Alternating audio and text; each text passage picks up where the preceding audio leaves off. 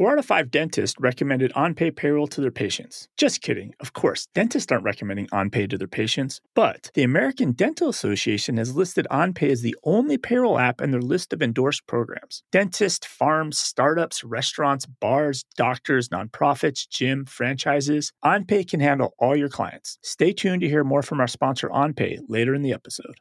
Ever wished you could earn CPE credits while on the go? Introducing Earmark, the app revolutionizing the way accountants earn their CPE. Just listen to your favorite accounting and tax podcasts, whether you're driving to work, working out, or even doing chores. After you're done listening, take a quick quiz. Score 70% or higher, you've earned your CPE. It's that easy. Plus, with Earmark, you're not just ticking a box, you're actually learning valuable insights from top accounting podcasts. So why wait? Download the Earmark app now on iOS or Android and transform your listening time into CPE credits. Make the most of your day and stay ahead with Earmark.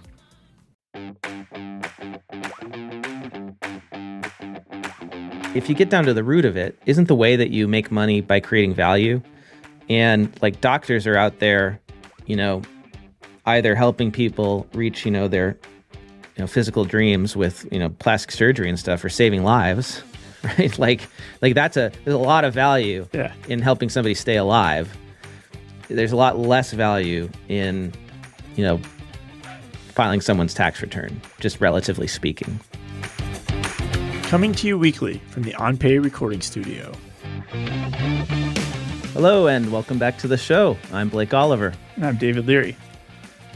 Blake, uh, is it raining up there in Phoenix? Yes, I have seasonal depression after one day of rain in Phoenix. It's same down here in Tucson, and I'm a pretty handy guy. Like I fixed the dishwasher this week that was broken. I can fix things. I can do handyman. I love. I, when I'm done with this show, one day I'll just get a side job at Home Depot. Like that's the world I want to live in, right? That's your dream, Well- your retirement job, Home Depot. Well, I like it. The one problem I've been having is I've had this leak for like two and a half years, and every time I think it's addressed and fixed, it comes back to haunt me. And now I'm at the point where I've ran out of energy and expertise to figure this out. And the, the real problem in Arizona is when you repair it, it just rained for four months. You don't really know if you've ever repaired it. oh, okay. So this is a roof leak. A roof leak, right? And it's running down the wall, and it. But it's one of those things where maybe the leak is way over here, you mm-hmm. know, in a different part of the house, and it somehow it's getting under things and showing up on a wall somewhere else in a different part of the house. So I'm finally admitting I might have to hire an expert. And I was thinking about how this relates to like clients. Like a client is going to try to do their QuickBooks on their own or do their taxes on their own, and they might mess it up, or they hit a point of they just gave up. And I'm just mm-hmm. thinking like, I really hope this guy shows up because I'm gonna have to hire this expert roofer. A, he's gonna surge price me, I'm sure. But I'm hoping he has, has some. He's kind. He's like, oh, I see you've tried all these things Right. maybe that wasn't the best or and just i my hope is for all of you accountants and bookkeepers when a client comes to you and you know they've really and they- even know themselves they've really messed up things be kind because i'm really hoping this guy's kind to me when i call him today to come out Well, good luck with that, David. Yeah. Speaking of experts, uh, I just had a discussion with my mother last night about her return. Listeners of the show will recall that my mom did not have a great experience with her tax return last year. The preparer marked her down as blind when she wasn't. Some really stupid mistakes, missed a big real estate transaction that she had clearly put into the tax prep organizer. And this was all because the small firm that she had been with for many years merged into a large regional firm in Southern California. And they clearly just don't have their shit together. Uh, now so did she- you discover this after it was filed or prior uh, well, it was before it was filed, but they just Okay. sent her the draft return and like never scheduled a meeting with her, and she discovered it. So she was looking through the return and she said something doesn't look right. Uh, and then, of course, they were embarrassed and fixed it and whatnot. But it, it should never have gotten to that point, right? Like most uh, most preparers, I think, who listen to our show would would you know review the return and then catch this mistake that the preparer made. It's just clear that the return never got reviewed. So she decided I'm going to shop around and has had a really hard time um, finding somebody to take her on. So she's thinking about going back to the the same firm again. And uh, two things about this are interesting. One is it just shows how sticky relationships are in the tax world. Once you get your tax preparer, it's hard to find a new one. Even if they make mistakes, you're going to stick with them just because it, there's there's just nobody to do this work. Um, so it's a great business to be in right now in some ways because clients are very very sticky. Of course, even if you also, make mistakes, your clients will stay. Yeah, yeah, yeah. um, and and then the other thing is is that um, you know I, I said I said, hey mom, as an experiment, why don't we try doing a return in TurboTax just to see if if it can be done? Uh, you know, has anything really big changed since last year? If not, we could try doing it in TurboTax and and see if it gets it right. But she wasn't excited about that at all. She really values the expertise of a professional, which is pretty funny because I should be promoting that right as a CPA myself. She really wants a CPA to be doing her return. So it just shows you the value of the brand. And okay, so you suggested that you would help her do it on TurboTax. You well, being yeah. the CPA, like does she not think As you have ex- the expertise to do this? Well, apparently not. But you know, also I, am not a trained tax preparer, oh. so it's probably for the best. You know. Best. Uh, but I really just was curious, like how well yeah. it could do, because you remember we did our business return in TurboTax, and I was just yes. curious if it could handle her personal return. But you know, like you you can kind of do that with very very low risk because if it's if it's the same situation as the year before, you know, you can look at the previous year return, which you know is correct. We know it's correct at this point, and then we could compare it to what TurboTax outputs and and you know see the difference. Like I, I just wanted to do it as an experiment. She was not interested though. She values the CPA and wants a CPA to do her return. But speaking of TurboTax, David, we got some listener mail we got an, a letter from a TurboTax expert who listens to this show. And this episode is uh, going to be, I think, all listener mail because we have a bunch of mail that piled up this last few months, basically since December. And we're going to go through that mail and we're going to read those emails inbox and talk zero. about it. Inbox yeah, zero. Inbox, inbox zero. It's a new our resolution before January ends. By the way, if you're listening and you want to send us a message, you can do that. The accounting podcast at earmark.me. That's the accounting podcast at earmark.me. Send us a message and uh, we will likely read it on the air eventually. And we read and reply to all of our emails. So we'd love to hear from you. So let's start with this TurboTax expert. Okay. Uh, this is from M I L E N E, Melanie. I think that might be it. Apologies if that is not how you say your name, Melanie. I recently listened to your podcast about uh, listener emails. So that was our previous episode we did. I picked this particular one as it had something to do with TurboTax experts. I am a TT expert. I previously worked in public accounting for 23 years. The firm changed hands and I lost my job. I had better offers from other CPA firms, but found the idea of going back to that depressing. I had seen advertisements from Intuit in the journal and always thought it sounded like a good gig, so I decided to give it a try.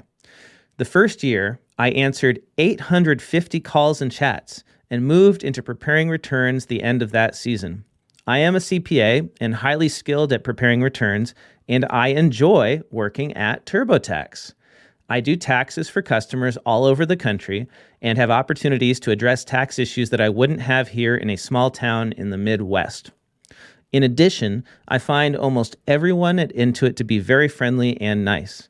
TurboTax follows the IRS rules much more rigidly than what I experienced in a public firm. In addition, most higher level returns go through quality review. In order to have deducted the numbers indicated, the customer would have to provide documentation that is what they had in the form of some type of document. Everything is documented at TurboTax, and verbal communication with the expert will not pass inspection. Anyhow, I thought you were fair in your opinion of tax experts. Some are going to be excellent, and some will not be so good, such as it is in life. I enjoy listening to your podcast while I walk. Keep up the good work. Well, thank you, Melanie, for writing in. We have to dissect this, David. This is fascinating to me. I, feel like our experience aligned to this a little bit. We were surprised how much we actually kind of complained about it, like the amount of documentation we had to provide. Yes. Right. Our our our ownership agreement. Um, they almost stopped our whole return because of a twenty dollar reconcile difference somewhere. Yeah, yeah. our, our our books didn't tie out to the bank statement, um, and we were on a cash basis, and it was due to a reconciling item, and the quality control team caught that. In the, what else do we have to provide? We had to Well, we had to provide our photo operating IDs, agreement. Yeah, operating agreement. Yeah. There was uh, lots and lots of reports.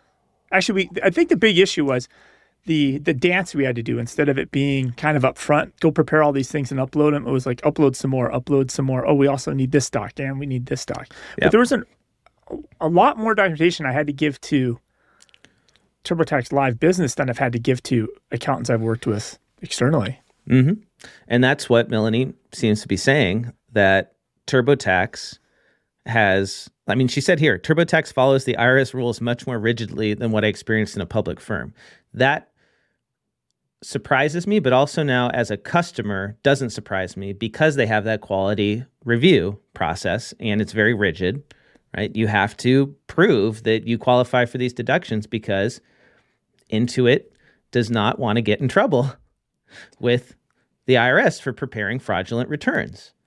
And the the bigger you are, really, the more concerned about that you are, and the better of a quality review process you can potentially have.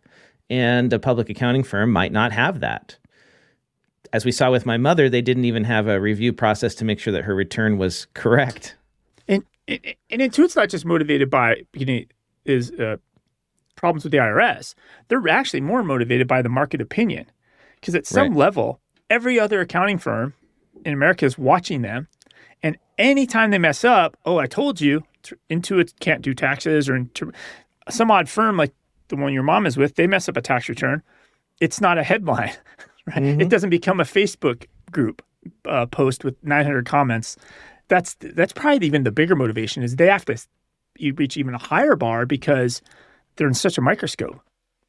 So this year, we are going to do one of our tax returns on TurboTax business, but we're not going to use full service. We're going to use the assisted product, which was not available to us last year. Nice.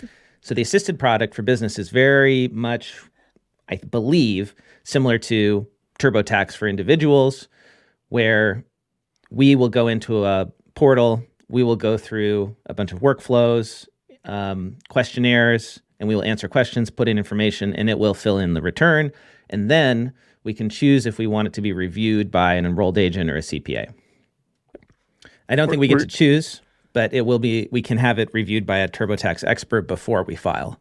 And we're doing most of the work on that, and so it's Right. about half the price. So we're Yes. going to save a little money on doing that I believe list price is around seven hundred and fifty dollars last time I checked for that, which is extremely competitive for a business. Well, it's competitive for a business tax return, although there are preparers who we know prepare business returns for far less, based on that survey that the uh, what was it? The National Association of Tax Preparers did. We had a whole episode about that. So if you missed that, go listen to our entire episode where we dig into the survey about what these tax preparers are charging because they're actually charging a lot less than TurboTax in many cases. Anything else on TurboTax, David, or shall we move on to our next I, I think letter? the the comparing contrasting. So um, she didn't want to go back to a firm because of the working environment, right? But oh, then, yes, that's you know, important. but her first year, I remember she t- she answered 850 calls and chats. So, like, I think if you just had that out of context, you're like, that sounds like a drag. But maybe Well- not. Maybe maybe it's more fulfilling because you're solving problems. Maybe there are a lot of small problems, but it's a volume. I don't know exactly how it works at TurboTax with Intuit, but I have a feeling that you know when you're on the clock, you're on the clock, and when you're not, you're not. So this is one of the appeals of it is that it doesn't pay as well. We know this for a fact. Uh, last year we looked at the rates. You know, it's not as much as you could make working at a public accounting firm, but it offers flexibility. It offers, you know, really good. Intuit always has good benefits, right? David, you you lived that Oh, life. it's yeah. top top shelf by far. Yeah. yeah. So if you get enough hours, you probably qualify for the good benefits. And then, um, yeah, it's flexible. And so if you live in a small town in the Midwest, this could be a great alternative versus going into the office at that old school traditional firm where they're going to work you 60 hours a week during busy season and treat you like crap. And my understanding is they send uh, the microphone, they send everything, the camera, equipment you need. ba- uh, the equipment. Now I don't know if they send a whole separate laptop or PC, but that's interesting to for people to silo their Yeah. TurboTax Live work from the rest of their work on their other with their other clients or their business or their personal life by having a separate unit that you just turn power off completely, like you said. When you're off the clock, you're off the clock. Yeah. This episode of the Accounting Podcast is sponsored by OnPay. Forbes and CNBC ranked OnPay number one for small business payroll. OnPay really knows how to get payroll done right for every client you serve, no matter how complex. Their software is easy to use and backed by outstanding service levels. They handle new client onboarding for free and have experts on call to keep you and your clients on track. The system includes multi state payroll, local tax filings, integrated HR tools, and more, with no hidden fees. When you join OnPay's partner program, you get a custom dashboard to easily manage all clients in one place. Plus, you gain exclusive perks like revenue sharing or discounts, free payroll for your firm, co branding opportunities, premium swag, and more. OnPay helps you run your practice efficiently while providing exceptional payroll that all your clients can count on. To learn more about using OnPay for your firm and clients, that may be farms, startups, restaurants, bars, doctors, nonprofits, gyms, franchisees, or dentists, head over to accountingpodcast.promo slash onpay. That is accountingpodcast.promo forward slash O N P A Y. All right, uh, moving on. We have to move on because we Yeah, got more too many listener mails. to Yes, get through. yes, yes. All right, so this is from Tyler um, about pipeline problems. Tyler said, "Thank you for the podcast, guys. It's a great listen in the mornings as I wake up my mind for the day ahead. As you've recently been touching on pipeline issues and have talked a bit about career changers, I wanted to contribute my own experience and frustrations becoming a CPA and finding my way in accounting." The 150 hour rule was no issue, as I had already had an unrelated bachelor's degree, so I easily cleared the requirement by simply taking the required classes to sit the exam. Overall, it was tough, but the path was clear, and I was able to do it while gaining experience first in an accounts payable role, then working my way up to a more general ledger responsibilities at a medium sized company and then a large public company. The grief began when I looked for a job in public accounting to get my required experience hours for the credential and to begin my career as a CPA in earnest. I was unable to get any attention from the Big Four, but that was expected, and I assumed from the beginning that I would be working at a small or regional firm. What followed was the most frustrating, humiliating, and discouraging period of my life. After passing my initial accounting classes, I found entry level jobs in industry fairly easily, so I was shocked by the gatekeeping and age discrimination I faced when attempting to find work at a public firm.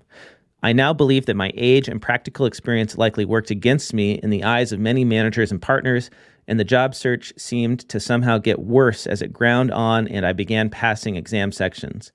Three interview experiences in particular have stayed with me from that unhappy time in my life. The first was with a younger manager at Grant Thornton, who was in her mid to late 20s, while I was at the time 31. The interview consisted mainly of questions about if I could take instructions from someone younger than me, and why I was going into accounting at the advanced age of my early 30s. I left wondering if every manager in public accounting thinks every manager in the world is older than all of their reports. It seemed very out of touch with the real world. The second was at a regional firm where the hiring manager was very enthusiastic about my experience and the fact that I had passed a section of the CPA exam. My excitement at having reached a partner interview was quickly dashed when he walked in the room and immediately looked disgusted when he saw me. I was made to feel that I had wasted his time, and the interview quickly ended. My final experience came after I had effectively given up on applying at public accounting firms. At this point, I had patched together enough time working in industry jobs with active CPAs and management who could sign off on my work experience.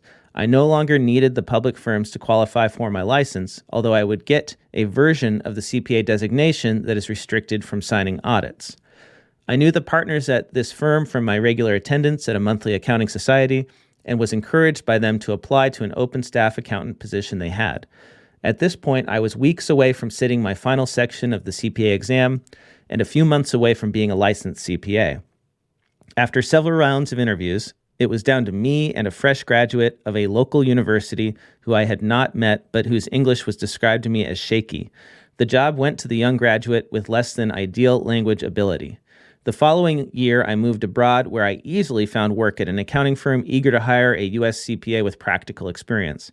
Although this experience is more than a decade in the past and things have worked out very well for me in the intervening years, I think I will always feel bitter about my experience trying to break into public accounting as a slightly older than typical candidate. I think accounting is a fantastic choice for a career changer looking for stability, decent pay, and job opportunities. But considering the wall I hit at a point when I had already completed all the hard work of re educating myself and passing the exams, I find it difficult to recommend getting a CPA to an older candidate. I have to admit, I feel a little uncharitable glee when I hear you guys talk about the trouble small firm partners are having finding an off ramp into retirement. And I wonder about the partners at these firms I interviewed at who will be approaching retirement age themselves about now. Thank you for giving me a space to get that off my chest. And thanks for the podcast. All the best growing it further in the new year. Happy holidays, Tyler. Thanks, Tyler. And I'm sorry you had that terrible experience as a career changer, but I have to say, it doesn't surprise me all that much given how the profession seems to ignore the possibility of career changers, especially when it comes to education requirements. Like one of my arguments is, uh, as a career changer myself, that we should make it easier for people who didn't major in accounting to become accountants. But we seem to do everything we can to discourage them. And you experience that with the interview process, where if you aren't fresh out of school on that traditional path, they almost don't even want to talk to you. Like that partner who was disgusted because you were slightly older, 10 years older than their typical candidate. And what do you think's driving that? Is it, I'm assuming somebody when they're 31, maybe you're at a maturity level in your life where you could advocate for yourself, possibly. Like you're, you might push back if people want you to work 10 Saturdays in a row. Is this, is this what it really is driving this? Is they want mm. young, naive kids that they can just bully into working ridiculous hours. Like I'm trying to understand yeah. like like 31 is not old like for age discrimination to occur. It seems very shocking to me. It's technically not old enough. I, I just learned that uh, 40 is the starting point for age discrimination as a protected class. right?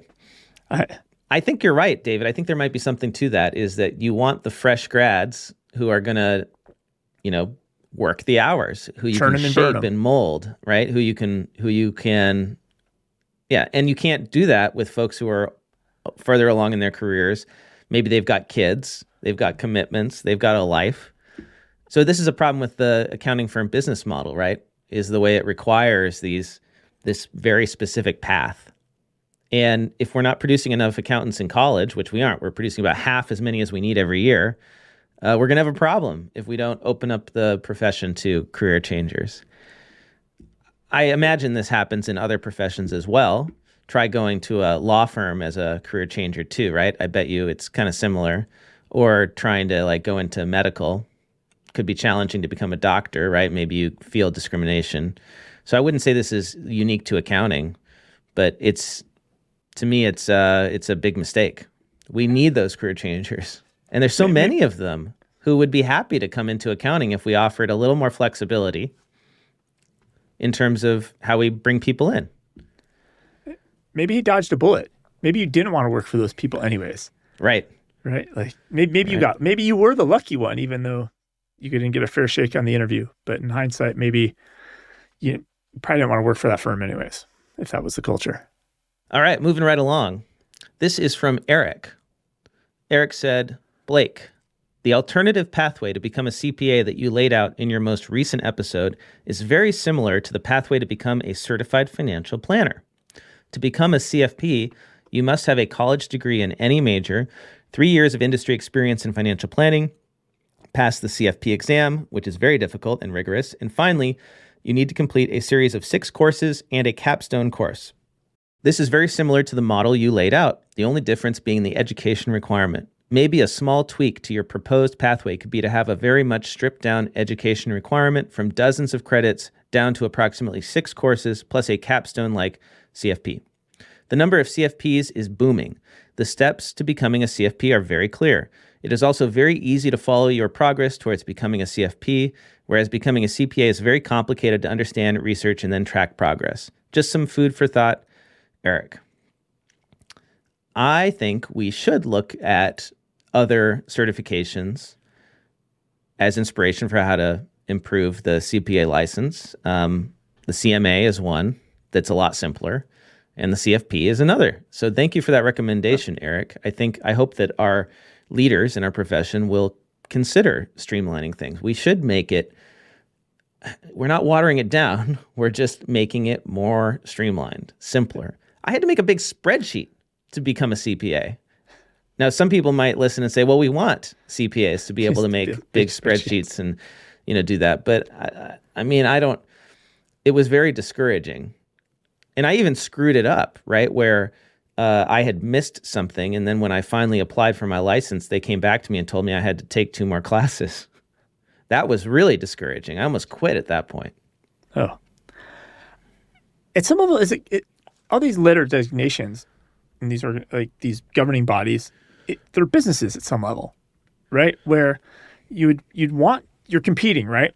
Yeah. Not everybody's going to get every letter designation. So the CFP is competing with CPA.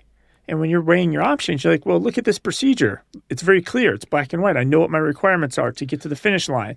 And you might pick and choose that. And that's just cash going to whatever the CFP's national organization is. And it's not going to AICPA, right? And so streamlining these processes to get these designations is only going to increase the coffers, if you want to mm-hmm. think about it that way, of the big governing boards. There are 95,000 certified financial planners in the United States, and they grew about 4% from 2022 to 2023. So they're doing something right. This episode of the Accounting Podcast is sponsored by A2 Advisors. Do you want to add advisory services to your firm in 2024, but don't know how to take the next step? This May, you can start taking that next step by joining Luke Templin's How to Start Offering Advisory Services in Your Accounting Firm. Using a cohort format, you'll participate in four Zoom sessions led by Luke himself. These sessions are based on his knowledge of creating three advisory service offerings for CPA firms and one for his own firm. In these sessions, you'll learn how to find clients and sell to them, pricing strategies for advisory clients, and how to start offering advisory services, including an overview of the technology used by Luke. At the end of the cohort, you will recap your learning via an Ask Me Anything session with Luke to discuss any follow up questions. The cohort is backed by a money back guarantee. If you feel you haven't gained valuable insights or skills, your investment will be refunded, no questions asked. The next cohort starts the end of May 2024. Don't delay taking your next steps into advisory and hurry over to accountingpodcast.promo slash Luke. That is accountingpodcast.promo forward slash L U K E. All right, moving along. This is from Bethany. Bethany said, I've been binging your podcasts in order to meet my CPE credits, and your ongoing discussions about the state of the industry, education, etc., are so spot on. I moved to Connecticut from Kentucky a little over a year ago. Since Connecticut supposedly has reciprocity, I didn't think it would be a big deal to transfer my license. I've been in good standing with Kentucky since 2004 and was in good standing in Alabama, where I was originally licensed in 20, uh, 2001. I was told that the Connecticut board requires proof of my exam scores, annoying but doable, and proof of meeting the experience requirement. Wait, what? I figured I must be missing something, but no. Connecticut law requires me to produce documentation from within the last 10 years of having worked under the supervision of a CPA. I've been a CPA for over 20 years and working in a management role for the last 10. I have always worked in industry. How am I supposed to meet this criteria? It's beyond me. I contacted the state CPA society, and their response was basically, yeah, it's crazy, right? And this, my friends, is why our industry is in its current state. On a side note, a little known fact is you can get your CPA license without working in public accounting. Instead of two years at a public firm, you have to do five under the supervision of a CPA in either industry or academia. If you ever want to chat about the industry path or the perils of trying to move into teaching, hit me up. So, CPA in Kentucky since 2004. Originally licensed in Alabama in 2001, moves to Connecticut, cannot get the license transferred to Connecticut because Connecticut wants proof of experience within the last 10 years due to the law. Having worked under the supervision of a CPA, but this CPA is a manager now. So they don't work under the supervision of a CPA. And so, and there's a difference, I guess. So, would you call it this is moving your license to a different state, which is different than like mobility, which mobility lets you just practice in different states. So kind of the Yes. So this is where it gets so complicated, right? Reciprocity means when Blake moves from California to Arizona, he can get licensed in Arizona because he already has a CPA license in California. For me, actually, it was quite simple. It worked out really well. And Arizona just accepted that I'm a CPA. I didn't have to produce exam scores, thankfully. I didn't have to produce any other proof, um, any of that stuff. And David, you have put something on the screen here. Yeah. So the AICPA, in preparation of possible 150 hour rules changing in different states, they've released a uh, compliance checklist for changing license requirements and how to navigate. It's like a, for those of you listening, it's a five step checklist where it's almost like a, a board game. That's the best way to describe it for a listener, where you you have box one and then you go down this checkbox to box two. Then it's a yes, no. If not, it's available to determine if your mobility is going to move from one state to the next state, right? Right. And so I just as you it just ties this email, and they have a whole uh, website set up for this called. Um, so it's all tied to their uh, protecting CPA mobility.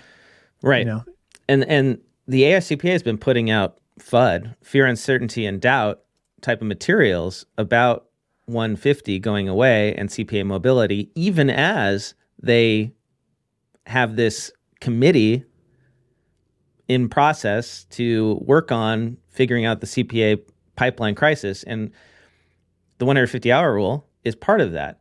And I find it very strange that here you have the ACPA saying nothing's off the table when it comes to this committee that's supposedly going to help, you know, fix the CPA pipeline crisis, going to make recommendations to fix this problem.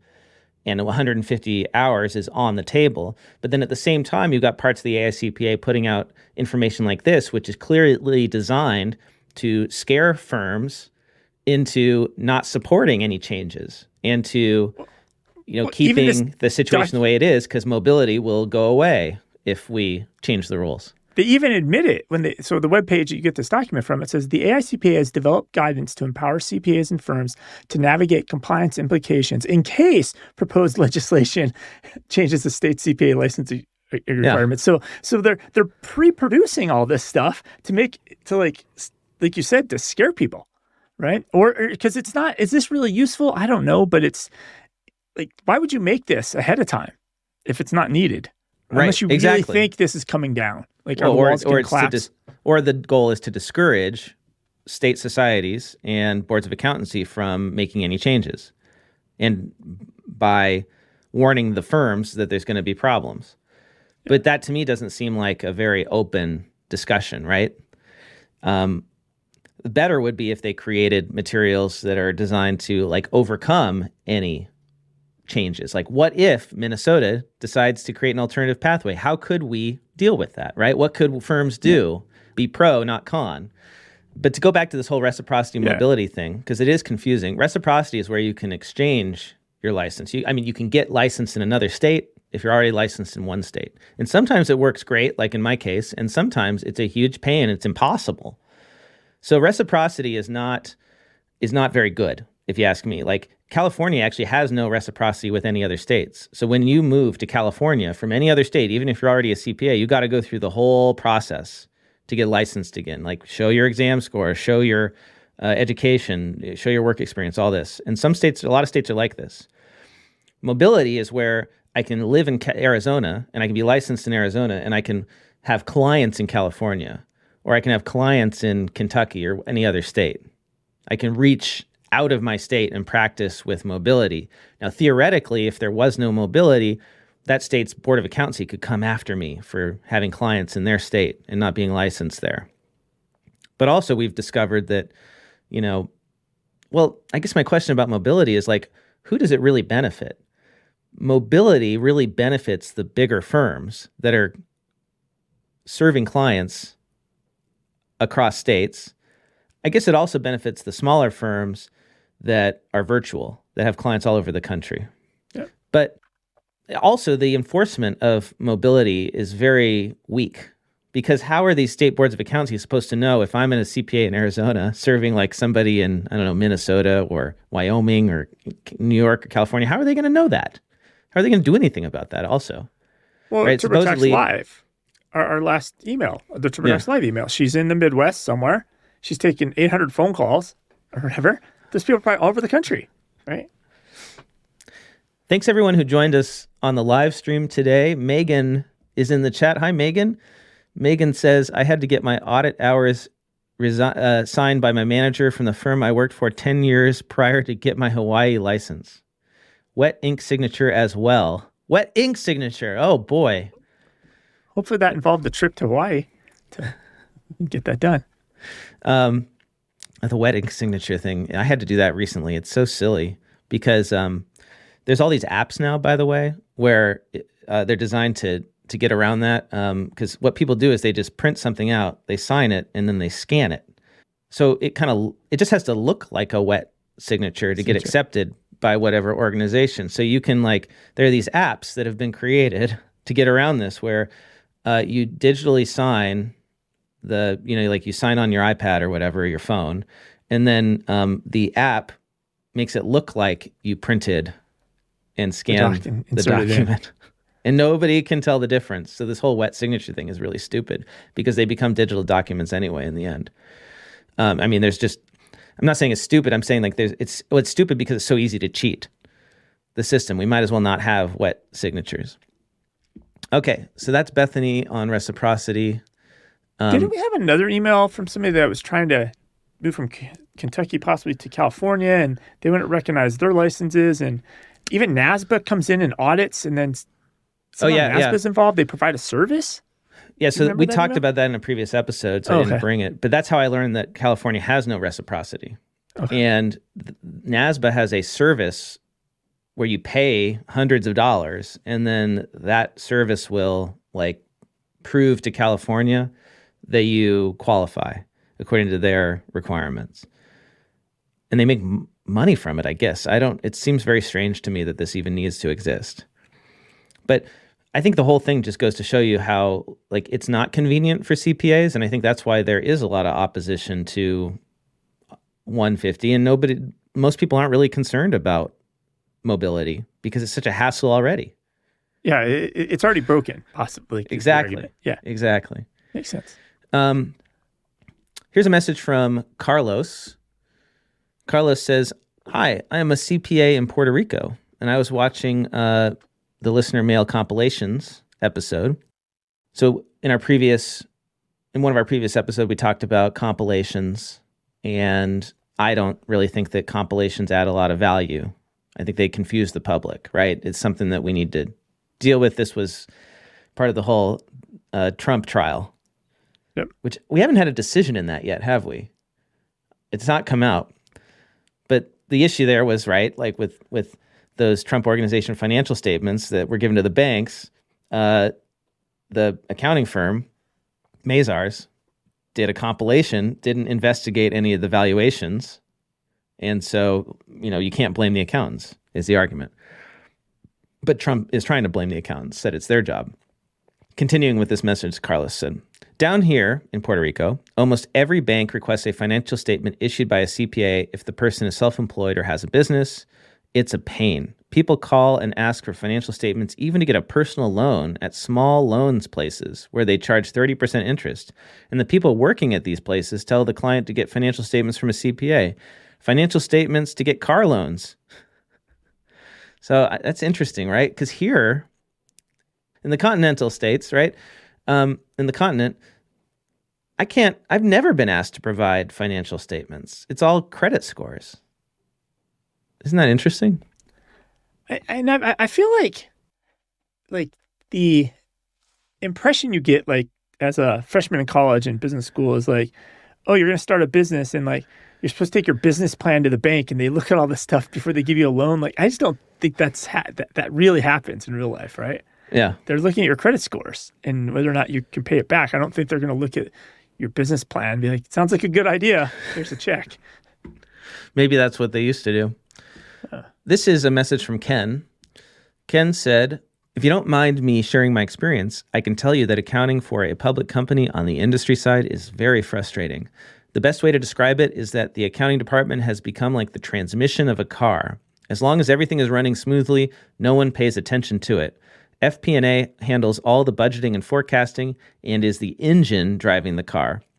Data analytics prepares the management reporting like the shiny sports car interior. It leaves accounting to handle the exciting, in quotes, exciting role of ERP maintenance, journal entries, and SOX controls. 15 years ago, accounting handled all of those functions for large public companies, not anymore. The CPA brand and accounting function is not seen as dynamic and beneficial.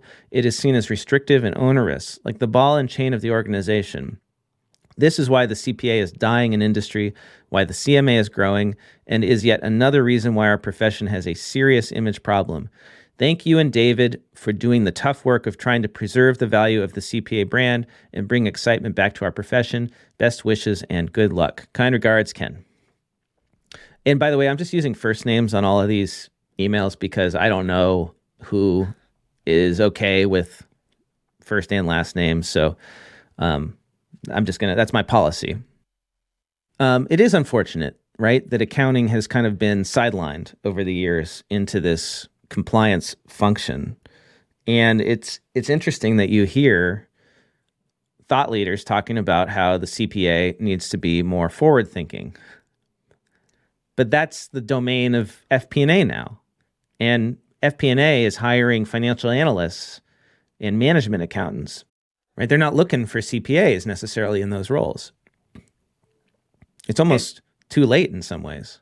And is Ken saying that to some extent having that the CPA letters behind your brand is an anchor now for your career? Could be, Because I it's- guess. it's Yeah. it's people are like, well, you can't do this division, you can't work, you can't work in this department because you're the CPA. Like, I hope not. yeah, you know? Like it's it's really good to know how the accounting all works but i guess if you don't know how to do the forecasting if you don't know really how to do that fp&a stuff right you can't really participate because that is now its own department its own team right? And there are people i mean you can go it's it's not in the accounting curriculum. Like i never learned how to do forward looking financial statements or build financial models in my accounting classes. It was not any anywhere in there and i don't believe it's in the cpa exam either you know that's I mean, at some level, it's somebody who never finished an accounting degree. I'm shocked by that. That maybe this is because of SOX. Sarbanes Oxley created a ton of work for the accounting team with internal controls. And so if you're busy dealing with that crap all the time, and meanwhile, GAAP has gotten more and more complicated. I honestly think that the root cause of this problem is that generally accepted accounting principles have gotten so complicated that the accounting team can't focus on anything other than being compliant with GAAP, getting the journal entries right, doing the SOX controls. Um, it's just it's way overcomplicated. And when you read a set of financial statements these days, you know, they can be 200 pages long with footnotes up the wazoo. Like, who has time to do anything else when that's what you have to prepare every quarter? Yeah. So, I and I believe that the CPA has a lot of value, but because we are stuck, it's it's the nature of the job, right? That- That's why the teams have been bifurcated in that way, because the compliance is so onerous. If you're hearing this ad, it's because podcast advertising works. If you want to get your product, your company, your firm, your app, your community, etc., in front of accountants, bookkeepers, and tax professionals, you should be sponsoring earmark podcasts like the Accounting Podcast, Oh My Fraud, the unofficial QuickBooks Accountants Podcast, and the Earmark Podcast with Blake Oliver, CPA. These are the biggest accounting podcasts on the planet, and we just opened up the 2024 ad slots. If you're ready to make your mark with Earmark Podcast, send me an email david at earmark.me. That is david at earmark.me. Also, did you hear that Earmark is now doing webinars? That's right, webinars. We're calling them Webinars Plus. The plus is that you can attend the webinar live or watch on YouTube, LinkedIn, or Facebook. And if you can't attend a live webinar, you can just watch it on demand and still get CPE credits via the Earmark app, whatever time, place, or format is most convenient for you. You'll find the Webinars Plus channel in the Earmark app. If you don't have the Earmark app yet, hit pause, click that App Store icon, and search for Earmark. It's that easy. Moving on, more pipeline problems. Uh, this is from Chris.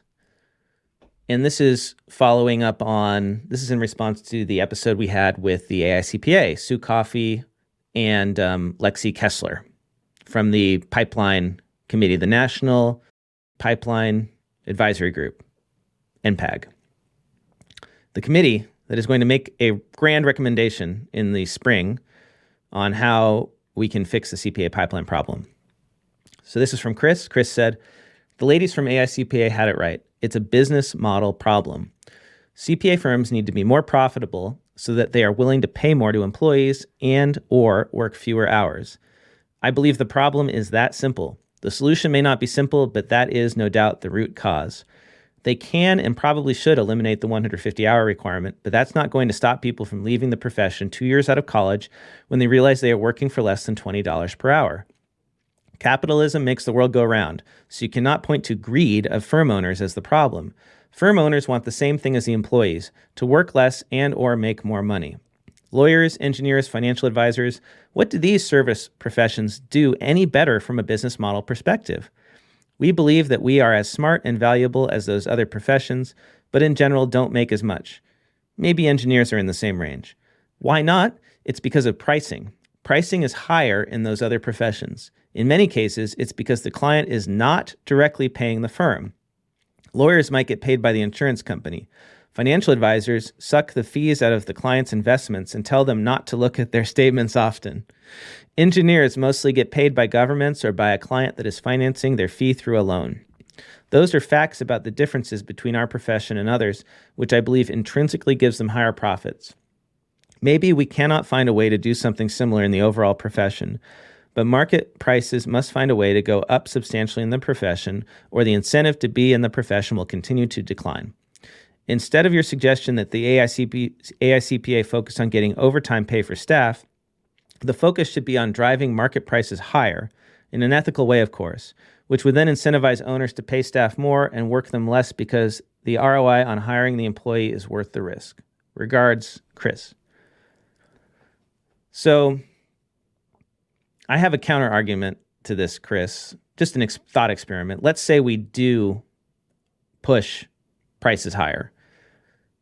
Why would I, as a firm owner, share that with my staff? Right, those extra profits, unless I had to. If I can get somebody to work 50, 60, 70 hours a week, let's say I'm a big four partner, right? If I can get young staff to work for the same and and overwork them because I can make them work unpaid overtime for the experience to get it on their resume, why would I pay them more? Unless I had to, unless there was for some reason, you know, people not coming in the door anymore. I'm only going to raise salaries to the minimum I have to in order to get enough people working. So I don't know if increasing prices will necessarily uh, increase wages. It might just go straight to the partners. You already have a situation in the big four where, you know, partners can be making over a million dollars a year and the staff are making, you know, sixty, seventy thousand dollars coming out of school at big four firms. Uh, which is, you know, not terrible, but it's, you know, not enough to get by on your own in New York City or LA or any of these other or Chicago or any of these other big cities where you've, you know, invested in a master's and now you're in a high cost area, right? and, and I'm not sure like these other uh, professions have it figured out either from a business model. I remember going to the uh, Clio makes law firm software, going to their conference. This might be six years ago, seven years ago, maybe mm-hmm. eight years ago, and they've released one of their surveys based on their user data. So you basically, it's practice management software for law firms. And it was the first time they did the survey. And these are smaller lawyer law firms, right? Solo lawyers, one or two partner type things. And they had this in an eight hour day. So, you know, they charge whatever per hour, right? It seems like a lot of money. But by the time the day's done, they basically bill for about 1.8 hours and successfully collect on just about one hour a day. Wait. So they might be billing. It's crazy because they're answering the phone. They're doing all this other stuff. Yeah. But they they just can't run their business very well. So even though they have this huge hourly wage or right. hourly fee, they successfully only kind of bill for one hour a day.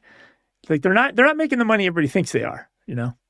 Well, I I think this argument about how, you know, these other professionals are paid, you know, not by the client directly is interesting. You definitely make more money when it's other people's money. That is a fair point. But then, I mean, I guess maybe that's why, you know, big auditors, big firm auditors make good money because they're not directly paid by the audit committee, right? The audit committee selects them, and then the company pays them, and it is in a lot of ways other people's money. In that respect, right? The board of directors is not gonna, it's not coming out of their paychecks.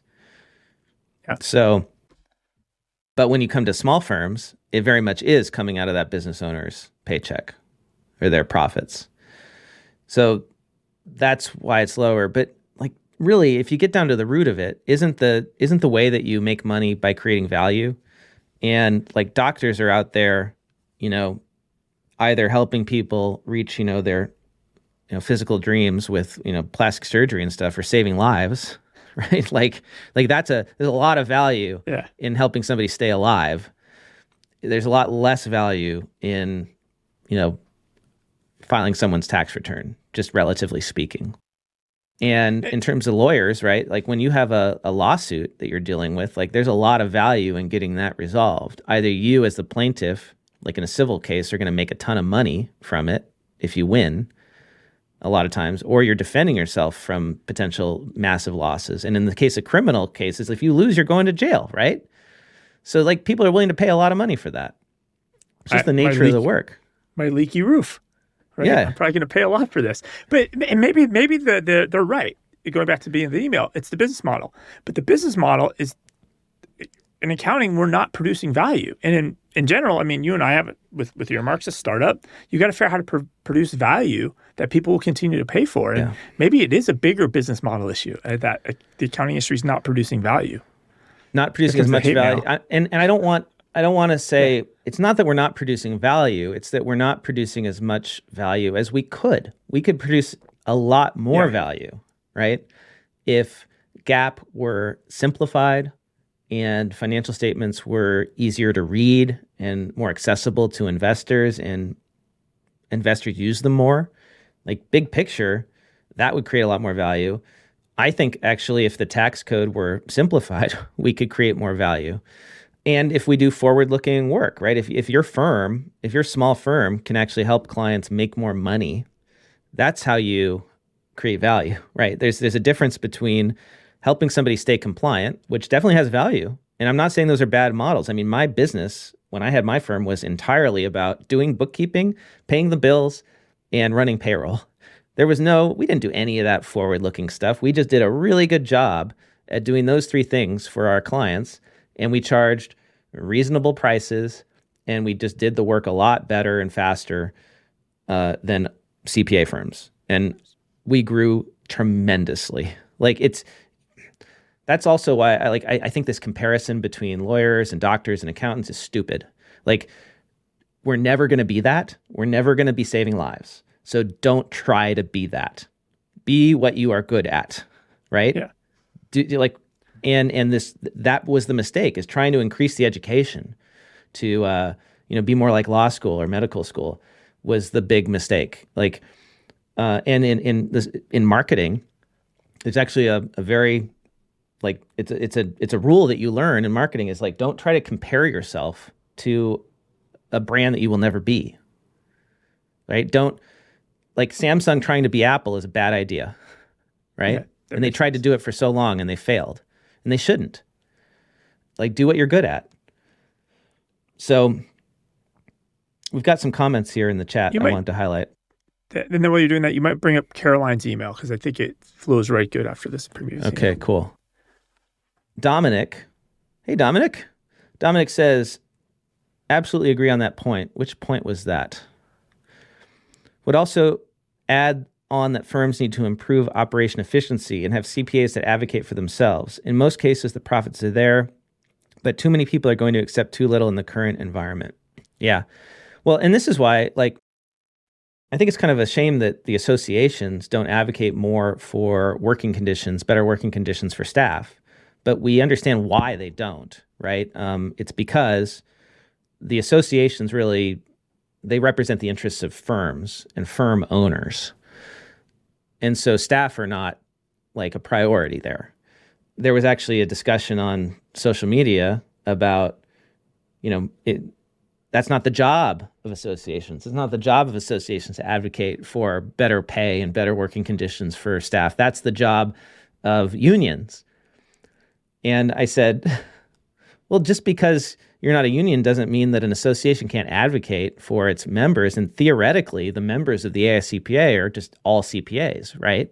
Like the ASCPA's mission is to advocate for the profession and for all CPAs, not just their members. Yes, it's, not, there's not there's it's not association of partners or association of firm owners, right? right. It's it's all CPAs.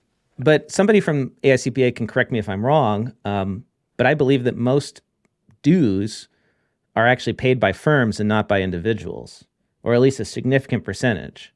Because when I worked in public accounting, my dues were paid for by the firm, not by me personally. So when associations are getting paid by the firms, who do they represent? They just see one big check signed by Armanino, firm. right? Yes. Or by Deloitte or by KPMG. So that's the interests that they represent, which can sometimes be the interests of the staff, but often are not. But it should it be? I mean, this is why we've gotten into this situation, right? Weird situation where, in order to really benefit, to make the really big bucks, you got to make partner. And the timeline is stretched out from seven years to 15 years or more, right? And yeah, you make good money, but I would actually argue that the partners in big firms are just as much prisoners of the system as anyone else because they actually work more than the staff these days. Yeah. So you work 15 years to get to partner. Yes, you're making half a million, a million dollars, maybe more, but you are working more hours than the staff. So when do you have time to spend that money? I don't see a lot of partners on social media taking great vacations. uh, you know, like that yeah. would help. Boring Accountant says Raising salaries in cities with a housing shortage doesn't increase the quality of life, but increases rent prices. Landlords adjust rent to what people can pay. Firm owners will pocket the profits. Yeah, I think that's the problem too, is that salaries can't even go up enough in big cities to help staff have that quality of life they used to have. So this is also part of the problem, and it's not something that the accounting profession can control. But what we could do is say work remotely, right? Give flexibility, yeah. uh, let people live further out and don't make them come to the office every day, which is what we're seeing happen, right? And that's way better. You can have a much higher quality of life and you don't have to raise the salaries as much. All right. You said we need to go to Caroline. Yeah, Caroline's email, I thought okay. ties nicely to the previous email. Caroline said, just catching up on your accounting pipeline podcast. I know you can't say it, but the ASCPA is the most disconnected organization from the profession I've ever seen. Good Lord. My two cents the profession needs to create a non CPA track that has some certification slash education requirements, obviously, much less than a CPA. Bookkeeping will be replaced by technology, but accounting will always be needed, and it doesn't all have to be audit or tax specialty level. Some of it is basic accruals and depreciation. Enjoying the podcast. Sincerely, Caroline. So, this is like uh, there have been proposals to do this. I think they've all been a little too complicated. I think it would be worth exploring creating a paralegal type of designation for uh, the accounting profession. And then we'd have a way to license and ensure you know minimum standards for people who don't want to become CPAs, but who want to be part of the accounting profession and not be excluded completely. you know, like it's like this whole CPA or nothing doesn't make sense. Yeah. Any others, David, before we go? I'm trying to. I think we might have to save. Well, here's here's here's a short one. No, that's a long one. yeah, There's another really long. long. Yeah, we love your emails, but we need a shorter one. Oh, here's one. This was about busy season Saturdays. This is from Kyle. My firm worked our first weekend of tax season today, and I always bring in breakfast for the staff on Saturdays. One of our discussions was why don't more firms view tax and bookkeeping in a symbiotic relationship to be able to spread out the workload by starting work earlier? For example, our firm completed all of our payroll filings and W 2s today. We'll have year end books reconciled and 1099s issued by late next week and move right into tax prep. Just curious to hear your thoughts on this. 100%. A lot of the busy season compression is totally self inflicted. If you do the bookkeeping and the tax, you can be ready to go in January And you don't have to force your staff to work every single Saturday or even any Saturdays in my in my opinion. And you could you could have a, a balance of bookkeeping and tax. It's not like 90% tax, 10% bookkeeping. It could be like way more bookkeeping. Because bookkeeping you can charge for year round. Well, here's a firm though doing this. They're spreading. They're doing bookkeeping work the whole year. They're spreading Yeah. the work out. They got W twos and 1099s filed early, but they're still going to have Saturdays. He he uses the word. I always bring firm to the staff on Saturdays. Well- he still has them there on Saturdays, unless this is a one-off. Uh, well, and he doesn't say if it's mandatory, right? I'm okay. with staff working on Saturdays if they want to, right? But I say if if your staff have gotten their work done and they've hit their goals, like don't make them come in just because everybody else is in there. mandatory. Like I would hate that. But I guess maybe I'm not a team player or something. but yeah, like a lot of this work can be shifted sooner. And we saw that uh, in the article we discussed on our last episode. KPMG is working to accelerate a lot of the audit work, get it done in you know November, December, so that it's not such a hassle. And I think that we should be advocating as a profession to spread the work out more, right? Loosen these deadlines, um, spread out the deadlines, right? Have rotating deadlines, give different deadlines to different groups so that firms are not in pain. It's going to have to happen because, like we've seen, there are cities that can't get audits done. And that would even help the IRS, right? It would help them just spread out their workloads, Yeah. right? Yeah, this doesn't happen in other countries. It does not have to be this way. Uh, and we have powerful organizations that can advocate on our behalf to change it. With lots of money. I'd be happy to go to Washington if uh, and advocate. You know, I love to Well, talk. accountants can't go advocate because they're all working. Exactly. I'll, I'll go there. I'll sit in some congressperson's office or some senator's office and explain this to them, and we'll make some change happen. Right? It- it- it- we'll we'll change the the deadlines for you know some companies. We can have rotating deadlines, like um, the smartest states don't require everyone to do their CPE on December thirty first. That makes no sense. They do it based on your initial license date or your birthday or something. So like you know my license renewal is uh, end of August or September and everybody else is different, right? It just all goes around the clock. And so the state doesn't have to deal with it all at once every year. Well, David, that's all the time we have this week. Reminder to our listeners that you can email us, the accounting podcast at earmark.me.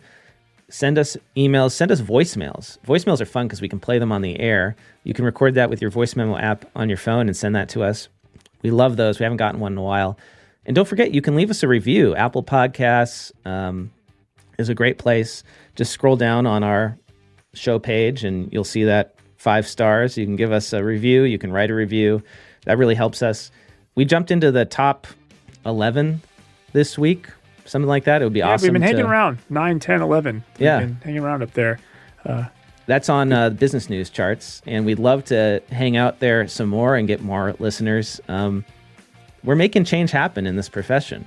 Like this, this show makes a difference. There are people in influential positions who listen to the show, and I know because they, uh, they can't say it publicly, but they reach out to me privately, and I know that there are heads of associations. There are people on boards of accountancy who listen to this show, and when you write in and you and we share your experience, they hear it in a way that they have never heard before because unfortunately they have been insulated from this and they're only hearing from the partners and they're not hearing from the people.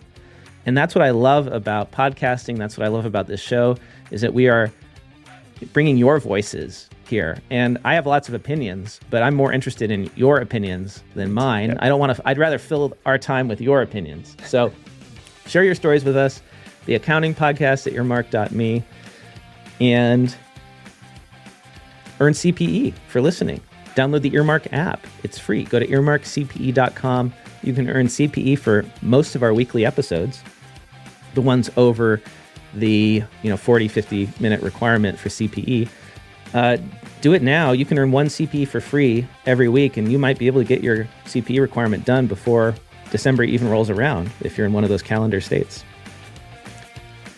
Sarah, thanks for joining us. Megan, boring accountant, Dominic, David, Big Four Transparency in the chat, uh, Millennial Money Mom, Pranjoy. Thank you everyone who who chatted with us today, and thanks everyone who watched and lurked. We love having you with us. Um, we'll see you again next week. Bye, David.